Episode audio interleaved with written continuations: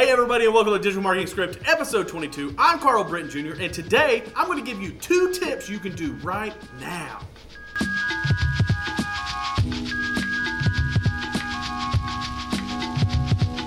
Number one, you should go back and review your last 10 Facebook posts, see which one got the best engagement, and boost two of those, the top two, for $5.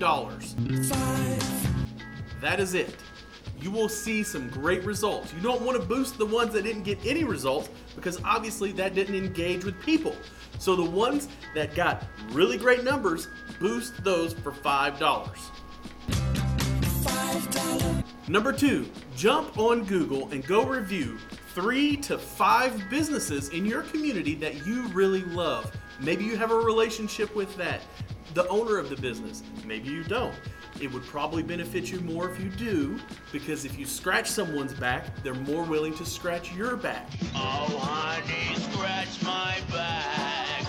And so the whole idea is to get them to review your business eventually. But you have to give before you get. Oh, you thought there were only two? I'm going to give you a little bit of bonus. Everyone gets caught up on quantity. Oh, I only have 135 followers. Oh, I only have 289 likes. Oh, I need to hit a thousand. Oh, I need to hit 10,000. That's not, don't worry about that. As long as they are quality people. Quality follows, quality likes, quality people engaging with your material. Because these are people that are more willing to buy from you, who have already bought from you and are trying to come back for more, or really see you as a valuable piece of their community.